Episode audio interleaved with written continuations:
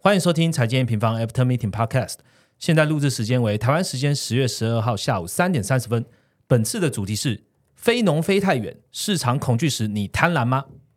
本集合作好伙伴为天下杂志。面对瞬息万变的市场动态，每天早上你会打开多少则新闻推播，或是网页查看最新的市场趋势以及财经大事呢？天下杂志全新改版推出的《天下每日报》App，结合现在最热门的 AI 技术。帮忙碌的现代工作者每天精选八则全球震惊产业重点，从重要的产业观察到市场走向，不失焦也不钻牛角尖，给你刚刚好的深度，让你在资讯爆炸的世界中依然保持与世界同步的洞察力。本次推出呢，特别回馈财经 M 平方的粉丝朋友哦，现在可以免费体验天下每日报 App 两个月，点击资讯栏链接立即领取优惠吧。按下订阅后，我们就开始喽。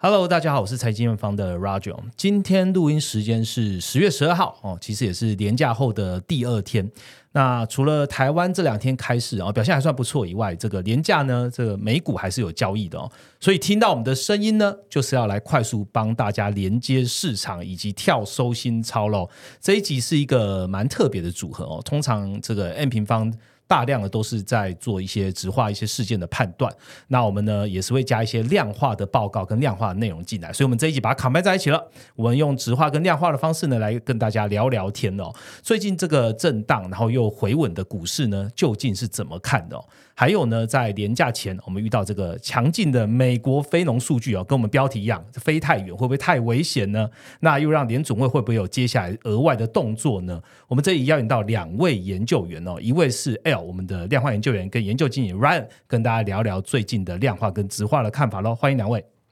Hello，大家好，我是 L。Hello，大家好，我是 Ryan。好，两位要不要分享一下最近在 M 平方这个最有感的一件事情，跟大家聊天？L，你先讲好了。那我这边的话，其实基本上就是今年就负责开发有关 AI 的一些产品啊。像大家如果在网站上有看到，我们已经有放了 MNGPT 的这一项产品，就今年主要是开发这个。那最近也其实会跟蛮多国内外的一些公司来讨论一些 AI 的应用的，算是我觉得蛮集中火力在做的一件事情。OK，我跟 L 好像在昨天晚上哦九点半还在跟纽约银行。开会，然后讲一下说我们这个 Macro Mile GP 究竟是怎么运作的？对啊，对啊，对，其实其实应该蛮爽的，蛮骄傲的，对啊，算一个蛮特别的经验这样。OK，那 Ryan 呢？最近有最有感的一件事，就我们现在 N 平方除了就是对海外的一些就是合作以外，其实我们在台湾呃内部，我们其实也开始找很多就是不同面向的一些 KOL 在做一些合作。那我觉得这部分可能就是会能够帮助我们的一个研究跟对我们的用户的一个好处是说，哎，我们可能找到一些。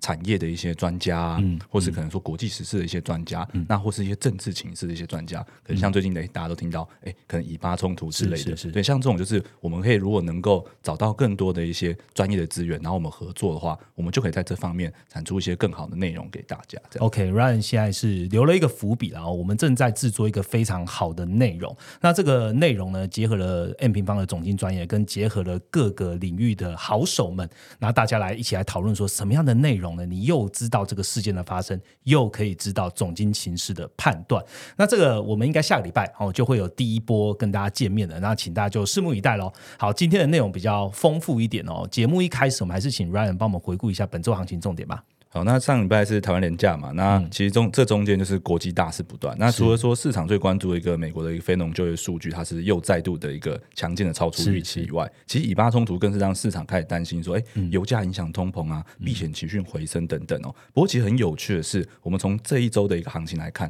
虽然说避险的像黄金啊、美债，它都有一个很明显的反弹，但是油价只有短弹了一天。对，然后全球股市在这个短期影响之后，就开始大幅的上涨。是，那台股甚至今天是直接来到了一万。六千八左右就是期货的一个价格。那市场看起来反映更多的是一个呃美国的一个常态值率飙升之后，就是哎美债有在十年期的美债值率一度是站上四点八八嘛，是。但是在上一周开始，哎联准会委员开始表态说，哎这个长端值率的上升可能不需要。更多的一个升息，因为哎，长端值率终于上来了。那这个也让就是美元出现了一个冲高回落的一个现象。本周的一个行情来看，其实全球的一个资产除了美元以外，都有一个很明显的一个回升哦。OK，美债值率其实上一集呃 Rachel 来跟我们录 Podcast 也有讲哦，其实联总会其实是期望看到长债值率飙升的，因为他要解决倒挂这件事情。如果大家有兴趣的话呢，可以点击上一集的 Podcast 连接，那也可以来好好听一下哦。今天的节目我们就把它分成两个部分哦。首先我们就从量化开始聊聊，因为我会跟我们分享我们在上礼拜也是年假前我们出了一篇量化报告了。这量化报告叫做。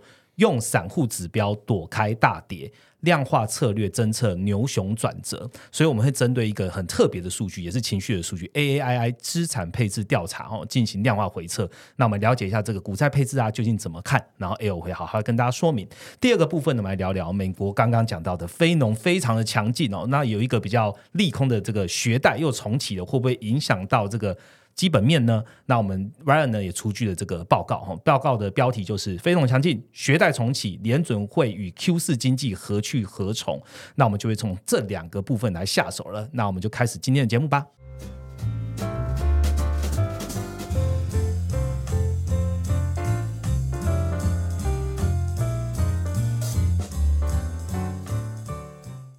好的，马上进入我们第一个主题。我们从量化报告开始。所以，如果你现在是 M M Prime 或 M M Pro 的。听众朋友呢，可以直接点开我们的快报，跟我们的 L 一起听下去了。哦。年假前呢，其实全球的股市非常的震荡嘛。哦，在市场的朋友应该都知道了。那市场喜欢就是分析散户的动作啊，不管是什么 A I I 啊、C N Fear and Greed 这些。那在年假前就会讲到说，哎，最恐惧的时候，大家就会想到老爸的名言：哦，别人恐惧，我贪婪。那真正贪婪的时候，你应该也是要知道的是，现在的行情到底是过热。还是超跌哦，种种的因素，所以我们这一次呢，针对 AI 资产配置调查来进行量化回测哦。先请 L 跟大家分享一下那个 Lesson One One 一下啦。AI 资产配置调查是什么？好了，好，那首先 AI 它其实是美国的散户投资者协会，那其实它最让大家熟知的指标，应该就是它在每个礼拜四会公布的这个情绪指标，就是乐观、悲观情绪的。这一项调查，那其实它基本上就是跟一个市场反向的走势啊，就是可能在市场非常悲观程度很高的时候，那其实往往都是股市的反弹点。这个大家应该是比较熟知的一项指标。那除此之外的话，还有另外一个指标是以月来公布的，就是它会在每个月月初公布会员的资产配置调查的比例。那其中的选项是有股票、债券、现金三项资产，那就是可以看出说在。散户投资，它在这三项资产，它配置的比例个别会是多少？这样子。OK，那我们听完了这个 Lesson One One，然后名词了解了之后呢，我们还是在思考说，哎，刚刚讲到了这个股票、债券跟现金三个资产类别的这个调查，怎么样连接到这个投资市场的波动呢？那请 L 跟大家说明一下，哎，用哪一项指标来看这个股债配置的参考是比较好的结果呢？好，那首先我们以那个股票的配置来看了，那其实就是如果来对照 S M P 五百和那个股票配置的比例来看的话，它其实在长期来看是呈现一个同向的走势的。也就是说，散户他在投资慢慢的增加股票配置的时候，其实美股会是倾向上涨的一个情况。OK，那相反来说的话，就是如果是用现金配置比例来看的话，就是在现金比例配置配置下降的时候，反而 S M P 五百是倾向会是上涨的。那这个时候其实就是。投资人他其实是也是越来越呃不保守嘛，就是会配置更多在风险性的资产。那这个时候其实跟刚刚在讲股票配置的时候，其实就是一个相反的概念，就是这两个是会同步发生的啦。那以回撤结果来看的话，就是我这边以现金配置的比例来举例，在现金配配置比例它开始往上的时候，那这一段期间 S M P 的年化报酬大概会是六点一八 percent，就是。呃，稍微比较低。那再来，如果看到现金配置的趋势如果往下的话，年化报酬会来到十四点三一 percent。那所以跟刚刚的六 percent 其实大概有个八 percent 年化报酬的差距。所以相对来说，它就是有看出说这个报酬的差异这样子。嗯，好，那再来我们看到的是债券的部分。那债券其实配置比例开始慢慢往上的时候，其实在长债它的报酬也是相对来说会比较高的。那这边以回测结果来看的话，就是它的。债券配置比例如果是趋势向上的时候，它的年化报酬会来到十点九四 percent，然后在配置向下的时候，这段期间它的年化报酬是二点二七 percent，所以也一样是差距会来到八个 percent 左右。那所以一样就是它是呈现一个同向的走势的。不过这边有一个比较需要注意的点是，因为债券其实在最近二三十年比较多都是一个大牛市的一个走向。是，那其实它的报酬差异只有在最近十年，就是在联准会开始升息下的时候，它才有比较明显的这个差异哦。哎，那我想问，刚刚 L 特别讲的就是用现金配置的时候来观察这个 S M B 五百的年化报酬，那为什么不是用股票配置的这一个 item 来观察呢？那这两项其实它其实相关性是蛮高的嘛，因为其实你在股票的比例往上的时候，其实相对就是现金配置比例也是往下的。那只是说在以历史来看这两个数据的话，其实股票配置比例在波动性来说会比较高一点，更大。对，所以它在进出场的时间。有时候会有一两个月的这个差异，那相对来说，现金配置比例它在长期是比较。稳定的一个讯号，这样子。嗯，OK，那我帮大家统整一下好了。刚刚讲的这三个股票啊、现金啊跟债券的话，比较好的就是观察年化报酬的时间点，应该是现金配置是趋势向下的时候。我讲的是 AI 现金配置趋势向下的时候，它的年化报酬率是比较好的。那要投资这个债券的话呢，应该要在债券配置趋势向上的时候，我们观察到这个 S M P 二十年以上的公债总报酬的年化报酬呢是比较好的哦，跟这个配置向下其实。就有五倍的一个差距了哦。那这个股票的配置跟现在配置基本上就是反向嘛，所以我们认为现金配置来观察可能会比较好，它波动率也比较低一些。好，那我们接下来问另外一个问题哦。我们都知道回测是针对大的趋势或拉长期的数据来看报酬跟回档。你在一个观察的这个量化里面，有没有特别要提醒长线的一些预警功能跟大家分享的呢？好，那我觉得它这边有几个特性是比较需要注意。那第一点就是，其实这个策略在预测股债熊市的时候，它的效果都是蛮不错的。那以股票为例好了，就是在呃股票配置比例，不论它是往下，或者是现金配置比例开始往上的时候，就是这个时候通常是股市表现比较差的时候嘛。对，那有这个时候的时候，其实未来蛮容易都会有个比较明显的下跌的。那像举例来说，是在金融海啸前，二零零七年的七月的时候，其实就会看到现金配置比例其实已经有开始拉升的这个现象了。那我们把时间拉近一点来看的时候，就是在呃去年联储会开始快速升息的状况下，那也是在二零二二年的一月开始有现金配置比例有反转向上的这个状况。那其实就是都是预警啊，后续的股市的走势可能是比较不 OK 的一个状态。那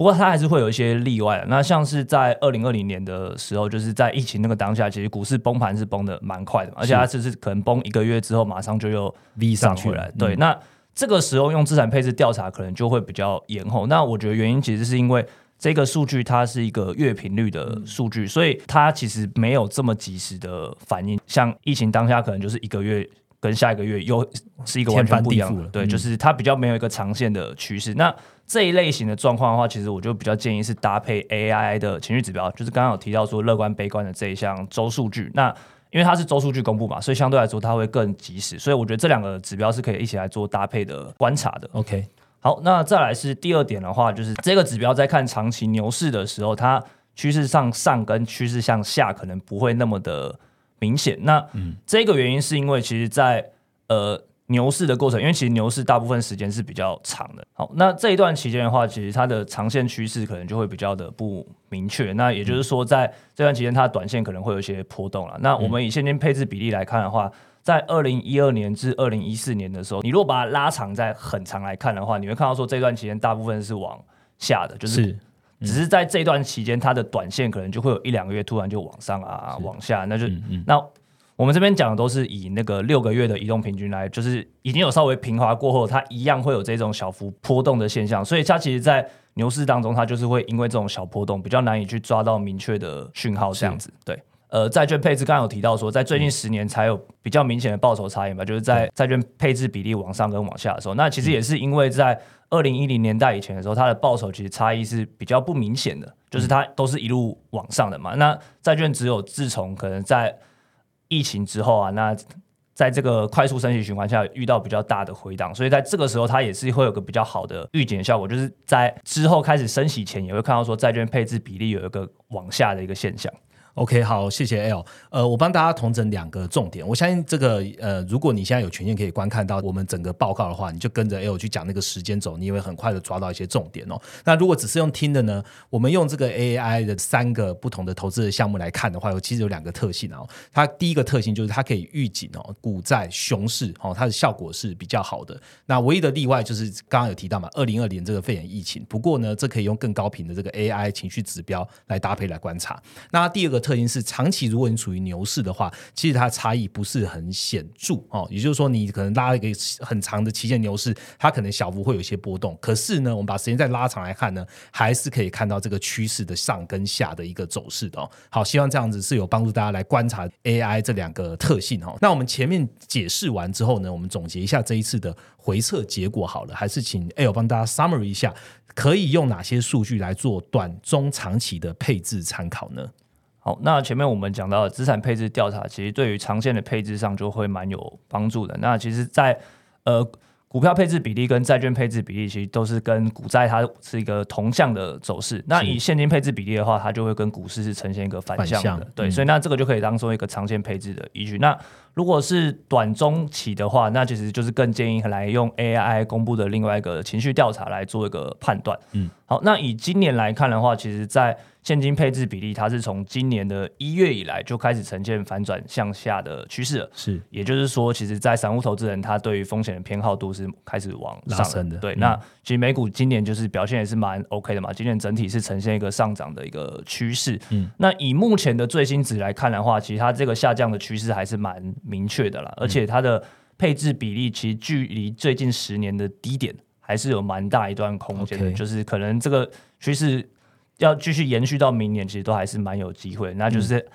显示说它其实都是还有可以配置股票的空间的。好，谢谢 L 帮大家同整哦，这结论已经跟大家讲完了，所以大家可以来观察一下这两个数据。这两个数据其实都有公布在 M 帮平台哦，包含了这个 AI 的情绪指标，还有我们讲的这三个数据，我们把它画在一起了。那这个 L 呢，也将不同的图表哦，刚刚讲的股股票啊、现金啊、跟债券啊，我们会择一个最有 feel 哦的跟 S M P 五百画在一起，同步我也会公布在等一下的一周一图表里面哦。那刚刚提到的利用情续的这个量化指标，还可以告诉用户啊，看到一些数字变化后，然后我们利用这样的走势来判断未来可能市场的走势。不过，市场还是有相当多的事件啊，会一直一直的发生。例如说，像最近哈很厉害、很厉害的非农数据，以及呢很很恐慌、很恐慌的学贷，会不会造成流动性问题啊？这个呢，还是需要直化的研究来好好的来解读一下这个行情的。下一部分呢，由 Ryan 跟大家分享一下这两个重要的事件，我们究竟是如何看。下个主题见。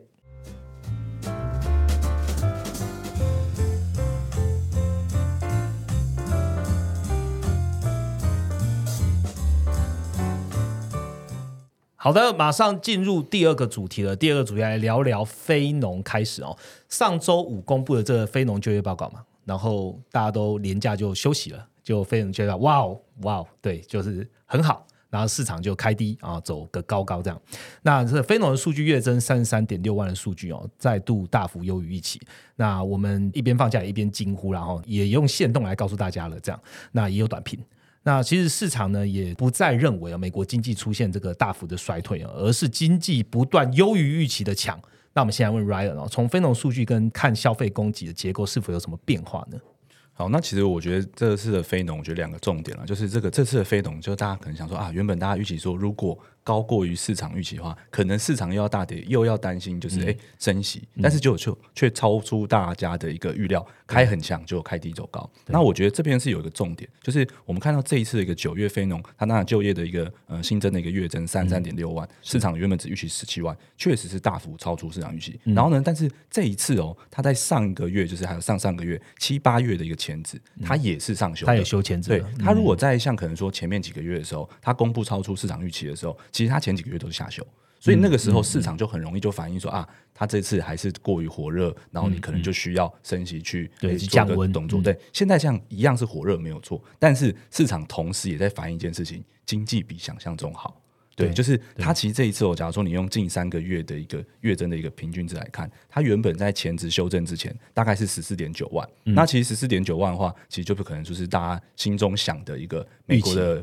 长期平均，就是合理的一个增值，合理区间这一次三个月其实是二十六点六万，所以我觉得市场它这一次同步的是在反映说，可能在今年年底。年底可能还有个消费旺季嘛，在今年年底之前，其实这个非农的就业数据都可以支撑消费的一个经济哦。所以我觉得它是有点就是正正反反的一个概念。原本就是之前它开出超出预期，但是你前值下修，市场就会往恐慌去反应。嗯但是这一次因为真的很好，大家可能觉得哎能见度很高，所以反而走了一个开低走高的一个部分。那你觉得联准会政策会不会开始影响了？对，然后呢，这个是刚刚我们讲的第一个重点嘛。那第二个重点就是 Roger 问的这一个，就是哎，联准会到底会不会因为这是超强的一个非农而开始做一个呃可能要更紧缩的一个呃可能性？嗯，那这个东西的话，其实我先引用一个，就是九月的 FOMC 的时候，就是鲍威尔在记者会里面其实有提到一个呃，就是呃回答一个问题啦，就记者其实有问他说，哎，现在这个 GDP 啊持续的走高，那如果说通膨是没有复苏的情况之下，那联准会会不会因为 GDP 的持续走高去做一个紧缩的动作？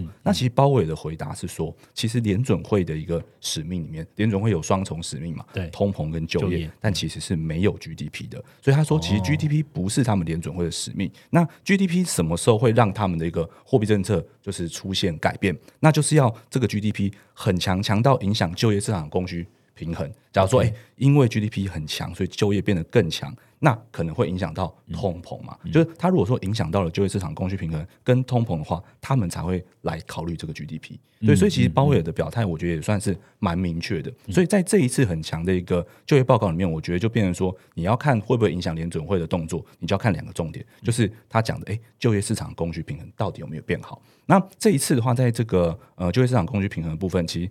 呃，市场可能有些人会觉得比较 tricky 一点，因为其实八月开出来的一个非农职位空缺，对。其实大幅回升的，就是它从呃前值是八百九十二万，那回升到九百六十一万，那原本市场只有预期在八百八十万左右，所以这部分好像哎，那好像就业市场空缺也很多，还是很紧张啊。但是其实我觉得这个部分，假如说你去看一下细项的话，嗯。你会发现它主要的一个回升项目是专业的一个商业服务。那专业商业的一个服务里面，如果你把它搭进非农里面看，其实比较多的会是临时的一些招聘人员。所以这个东西是属于一个呃波动比较大，然后比较敏感的。假如说，哎，企业一看到，哎，好像消费旺季来了，我要临时的雇佣人手，他可能就会哎大量招聘，但是他这也是短期人是人人力嘛，对，所以他可能会有个波动。所以我觉得一个是这个，那另外一个话，如果你去看它就是没有计调的一个数值，其实它的绝对值哦，这个非农职位空缺数其实是下降的，那它是从八百六十二万下降到八百五十万，所以我觉得还有一个可能是，哎，八月它可能受到了一部分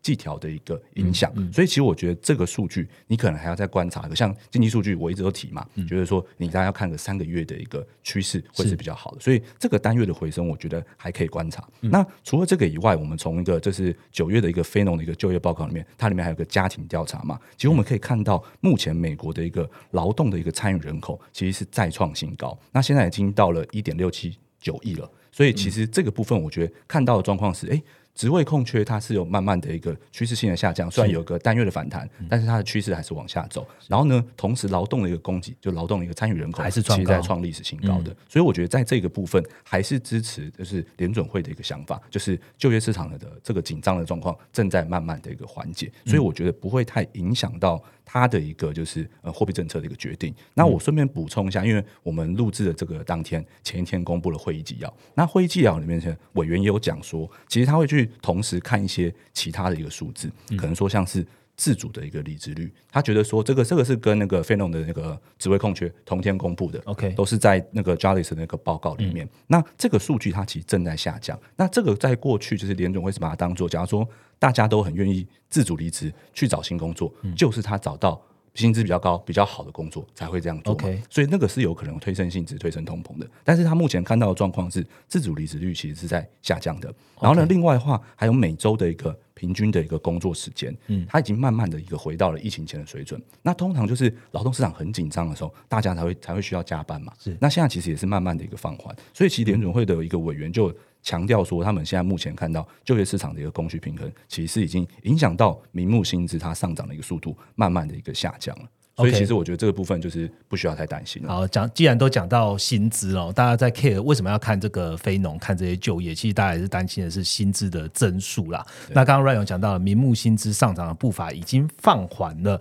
所以 Ryan 是不是这个影响核心通膨的关键，它就是会持续的往下呢？其实，如果说从这一次非农的一个数据来看，我觉得是因为其实你看九月开出来的这个每小时的一个薪资年增率是四点二，然后呢月增率是零点二，那这两个数据都是创下新低，尤其在月增率的部分，因为今年的一个八九月是服务业它的薪资的月增的一个机器最低的一个时间点。OK 所以接下来它的机器会一路走高，但是你现在新开出来的一个月增率却是持续创低，所以表示你的年增在下半年会降得更快。所以其实我觉得目前看起来年内的一个薪资增速的放缓趋势是没有改变的。然后另外的话就是我们自己呃就是比较关注的一个点，就是其实呃你在看这篇报告呃这个就业报告的时候是，它会把就是服务业跟制造业的薪资是分开来的，让你看到。那我们目前其实看到美国占比比较高的这个整体服务业的一个薪资年增率，其实已经来到了三点八九。那其实已经跌破，就是现在大家一直在观察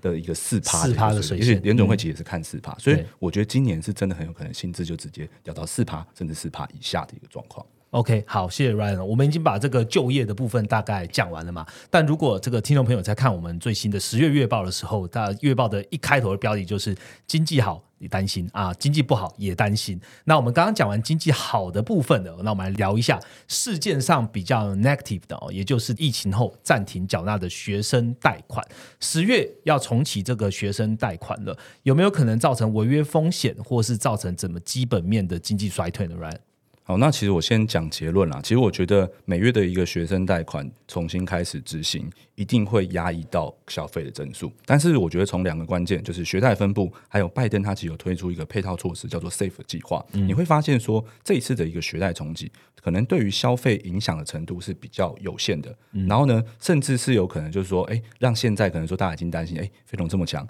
经济会不会过热？其实甚至有可能就是，哎，让它是一个比较一个温和的方式，它会影响，但是是比较温和，然后呢让经济不会过热的一个情况。那我就先讲一下，就是我们这两个关键，第一个是学贷分布嘛。那其实我们从纽约联储的一个数据，我们可以看到，目前现在美国的一个学贷，它是集中在就是有工作能力，然后呢收入高、高学历，然后性平比较佳的一个族群。这边我先大概讲一下这些科普的一个数据，就是在二零二年的 Q 四的时候，其实联邦的一个学贷的一个总规模大概是一点五九兆。OK 然后呢，大概有就是四千三百八十八万人，就是有有背学贷，但是这个学贷的余额啊，假如说你抓就是二点五万以下的一个人数，其他的占比就高达了接近六成。嗯那从年纪分布的话，大概有七十六趴是集中在就是有工作能力的一个五十岁以下的一个民众，然后你就会发现这样的情况是什么？就比方说，哎，其实欠很少的人很多。那这些人其实在美国，就是我说根据联准会调查，他其实是属于就是违约率比较高的族群，嗯，这是跟大家的想象是比较不一样。的。但是这个就是美国他们实际调查出来的一个结果，就是因为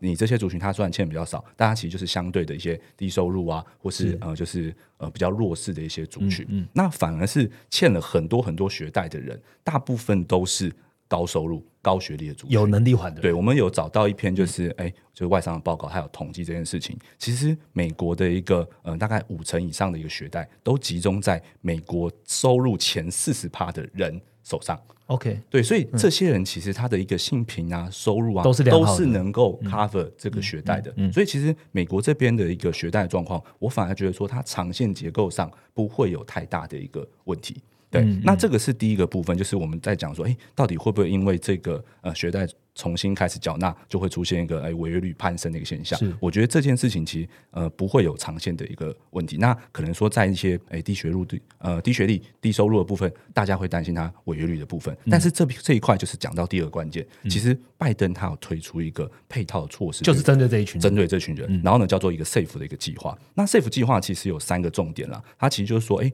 像现在的一个美国的学贷的一个。普遍的还款方式都是用你的就是收入去呃决定说你每个月的还款金额是多少。是是那拜登这个 SAFE 计划里面其实提了三大的一个优惠，就是说，哎，假如说你是领那个最低时薪的十五美元的一个民众，嗯那你基本上如果你有欠学贷的话，你就直接完全减免。嗯，那这个东西的话，我就讲一下它的一个历史因素啦。因为其实呃，在拜登他们民主党本来就是希望说能够减免越多学贷越好，就是希望是政府直接承担下来民。主党本来就是大政府嘛，对对，本来就是大政府嘛。那他们其实，在六月的时候就有提过说，哎，我们可不可以把两万欠两万学贷以内的的民众的这个学贷全免？但是就是被最高法院驳回嘛，就是他们觉得这样子是不合理的，嗯，所以没有做这件事情。那其实你从那个时候你就可以知道，拜登其实也很明确知道，两万余额以下的民众占了五成接近六成，嗯，所以如果能全免的话，这一块那美国就几乎不会有违约率问题。那只是他没有做到他最想做的，那他就是提出这个 safe 计划，就是做一个算是呃不能缓冲不能做一百趴但是我还是做个八十趴九十趴。对，那所以第一条就是说，哎，低收入的民众是完全减免的。那第二个话是说，学贷余额如果在一点二万美元以下的话，你只要照着他这个每月还款的一个规定，你还十年，你即便有剩下的一个学贷，那也可以直接全免。那这个部分的话，比呃跟以前的一个可能奥巴马时期推出来的一个学贷还款计划比较不一样，是可能之前大概都是二十年、二十五年，就是你要缴一个比较长的一个期限之后才才见面。那他现在就是哎十年就他十年就可以见面。然后呢，他是特别锁定在就是比较欠比较少的一个人的身上，其实就是人数比较多的人身上了。对，那第三点的话，其实这个就比较复杂一点，我用。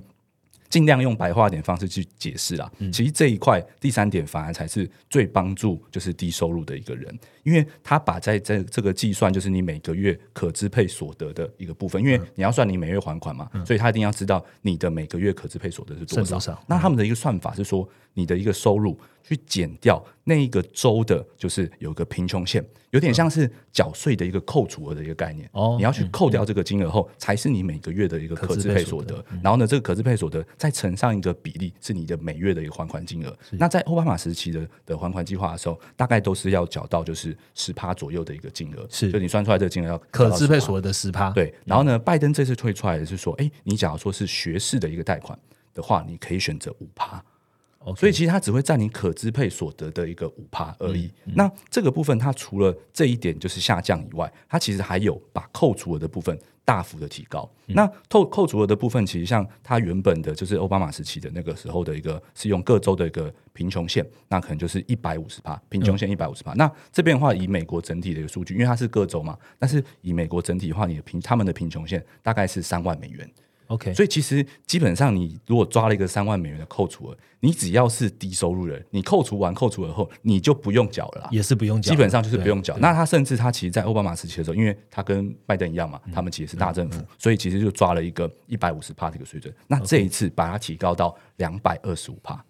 对所以其实帮他把这个扣除额进一步的拉高，所以其实你基本上你的收入要高于贫穷线二点二五倍以上才开始要每月还款。嗯，而且每月还款，假如说你是学士贷款的话，你甚至只要缴以前是十帕，5%现在只要五 percent。所以我们在这个快报里面，我们就做一个很简单的一个试算。其实如果说你是一个中等收入的一个家庭的话，你的每月还款额可能只会是你家庭收入的一个零点五帕。所以这也是为什么我们认为说，当然啦，你每个月你有一个零点五帕的一个贷款要缴，一定会压抑到你的消费。但你想想看嘛，你的零点五帕的一个收入，对对，而且而且还是还是扣除完之后，你其实是不太会影响到你的一个正常生活的，所以我们觉得会有影响，但是其实不会到一个呃，就是造成说什么消费大幅压抑的一个状况。嗯，OK，好，谢谢 Ryan 的。哎，我刚刚在听你讲的时候，我突然自己有一个问题：这个拜登政府他们如果学贷还可以做减免的话，对，那那些所谓的减免是由谁来支付啊？呃，因为它是联邦学贷啊，所以就是政府吃掉啊。所以就是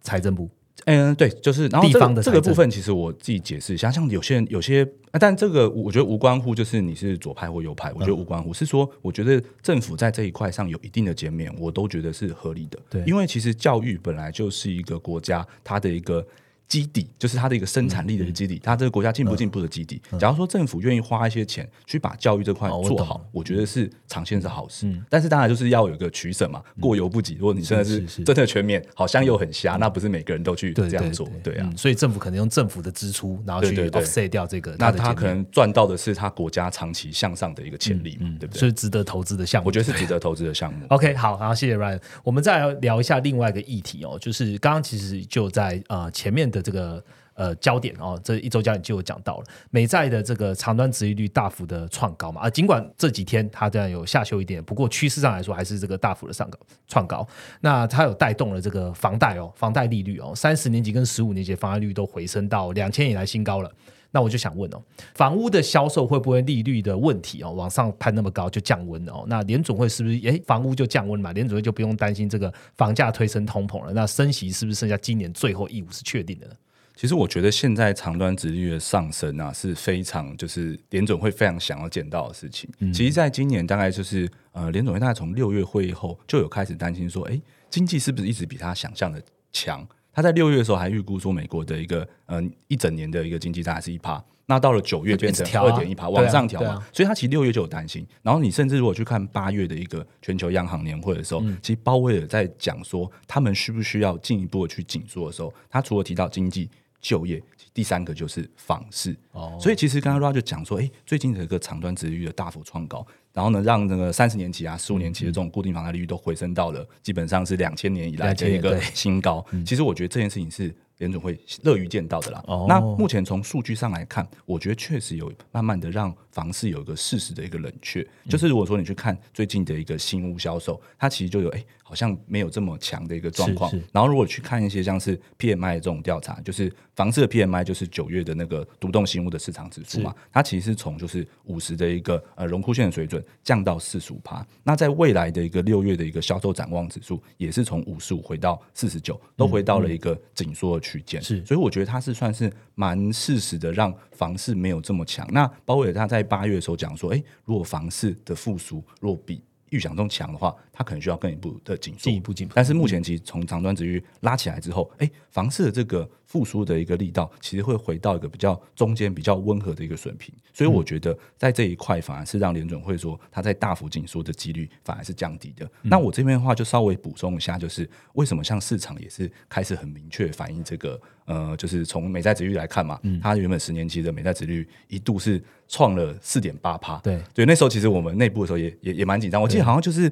非农职位空缺公布的那一天呐，对，因为非农职位空缺它往往上开很高嘛，然后那时候其实我们内部想一下后，我们有发一个短评，我们就讲说，哎、这件事情可能是会反而让联准会适时的冷却，那后来就十年前的美债值率确实就往四点六走，对啊。那这个部分的话是呃市场开始反应，是因为其实有委员开始出来做一些表态，那他们的讲法跟我们刚刚前面的讲法，我觉得有点类似，其实是长端值率拉起来之后，反而是有助于就是美国的一个经济去做一个比较温和的一个状况。那我举例一下啦，就是可能说像旧金山联储的达里、亚特兰大的 Bostic，还有达拉斯的 Logan，其实都有讲到，哎，长段值率如果上升的话，他们是实际上是不需要再进一步升息。那可能说像达里就讲说，哎，近期长段值率的上升，上升了三十六 BP，仅仅上是三十六 BP 的话，其实比我们升息二十五 BP 还多嘛，是升息一码还多，所以他觉得是有那个升息的一个效果。那另外就是市场当然还有另外一派的一个声音，那我想说我特别解释一下，就是市场有这样说，哎，理事会成员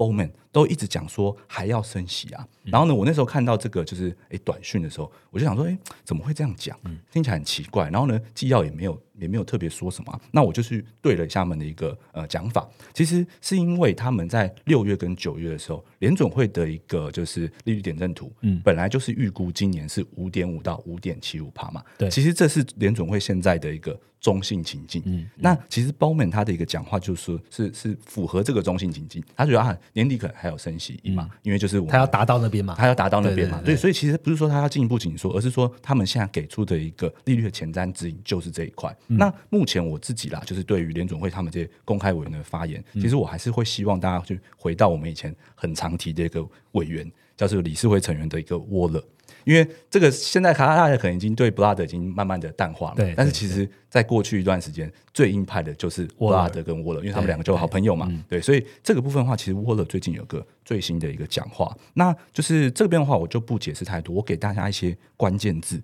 他提到了一件事情哦，叫做。一阶差分的泰勒规则，大家听起来哇，好难哦。好难哦，听不懂在干什么。对，但是我跟你说，就是反正联准会啊，它在每一个半年度的一个货币政策报告的时候，它的一个泰勒规则，它一定会有一些变化版嘛，因为每个人想要放在那条规则里面的东西是不一样的嘛。像假如说我讲个最简单的泰勒规则，大家会想会知道说有一个通膨缺口，那大家通膨缺口的时候可能会放通膨数据进去嘛，但可能说像 Blood 就认为说我这个通膨我想要放通膨预期进去，是。对，然后呢，像可能说泰勒规则里面有一个叫做经济产出缺口，那但是在美国的一个角度，可能大部分的经济学家都认为说啊，我们美国就是消费的大国，所以我们的经济产出缺口应该要用就业市场的数据、失业率去取代，就是会有一些这种。就是各自表述啦，对，会有各自表述进去，对对对。嗯但是联准会它公布的，就是它在货币政策报告里面公布的，就是五个。那其中一个就是一阶差分的泰勒规则。嗯那这个一阶差分的泰勒规则，你就直接去联总会官网打开的货币政策报告来看，嗯你就会发现他提的这个、哦、就是离现在联准会的政策利率最近的那一条。